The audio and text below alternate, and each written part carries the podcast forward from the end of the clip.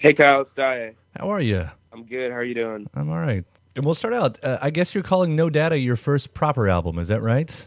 Um, I consider it a mixtape. Um, I still think it's building sort of like my sound and my style before I come in with like a big push and a, another album. I'm always writing, so I'm always have things in the catalog and things that I'm gearing up for, you know, the future. So, yeah, no data for me is like a statement from where I'm at right now. Um, a statement that tells about like my childhood and growing up in Atlanta, but being born in Nigeria and the whole story, but still something that's setting up like my proper album.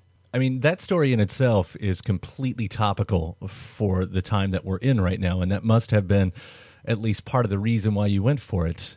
Definitely. Um, being a first generation immigrant, I think that there's a lot of struggles you have when you come to America, you know, trying to fit in and um, find yourself, but also, you know, not being able to connect with people because your life you can't fit into any box that's already been set.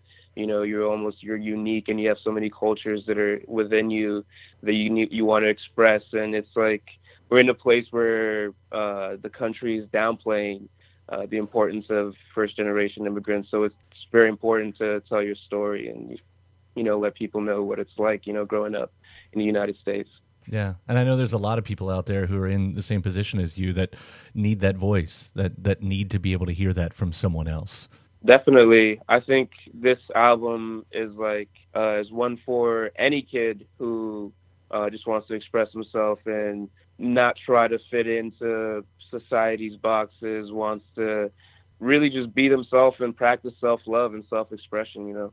Now, yeah, I've heard you talking about you know what you were going for on this album specifically, and, and talking about experimentation uh, is what you're trying to get at. And of course, there are lots of sounds happening uh, on on this collection. What was the experimentation that you were looking for? I mean, was it anything specific, or was this just lots of different messing around?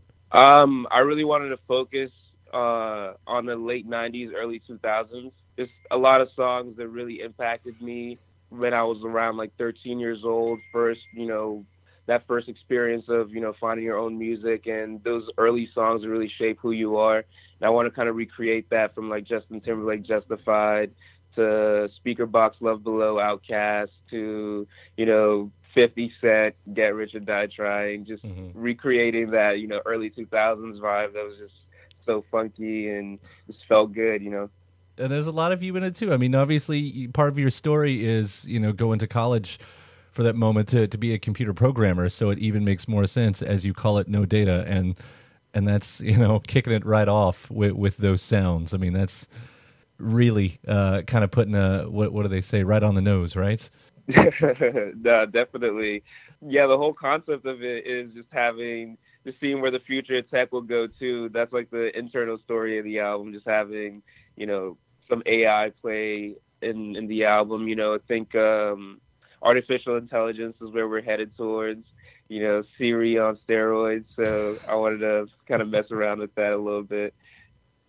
And you've been working, I guess, in the Max Martin camp. Is that right? Correct. Like, yeah. how, how's that affected your songwriting? Because I mean, that's that's the pop doctor right there. When you're talking about the science of, of pop songwriting, like I don't think you can get any higher. Yeah, I got into the camp like a year and a half ago, and it was a trip for me just seeing people who are really good at writing songs and understand the science behind it. So I've just been a fly on the wall, just learning from each uh, producer and each songwriter there, and Max himself, and very crazy thing. Just see how they work, and you know, I'm just trying to learn as much as I can. Yeah. Have you noticed anything specific about the the biggest changes in the way you write uh, after learning some of this? I've been very focused on kind of getting my hooks written first and writing choruses before I even think about going to the verses and what I'm gonna like rap and my rap style, or whatever. Like they've just really pushed me towards really caring about every detail of the song, you know, making sure one song tells one specific story and not really being as uh, loose with it. Mm-hmm. You know, there's a time and place for everything, but I think there's something special about telling the story of a song in as least words as possible and making it clear for everyone. And and being able to bridge that to an, uh, you know the story for the entire album. I mean that takes uh, a lot of talent right there and a lot of focus. Um, you know, I was, I was even laughing at one of the uh, the parts on the record because I think it was uh, I think it was one of the maybe it was you know in the interlude in the middle there, but you're, you here you are talking to the computer about wanting to find love, and then you immediately follow that up with Lady Villain. yeah, definitely. Maybe that didn't yeah, work that out so well for you.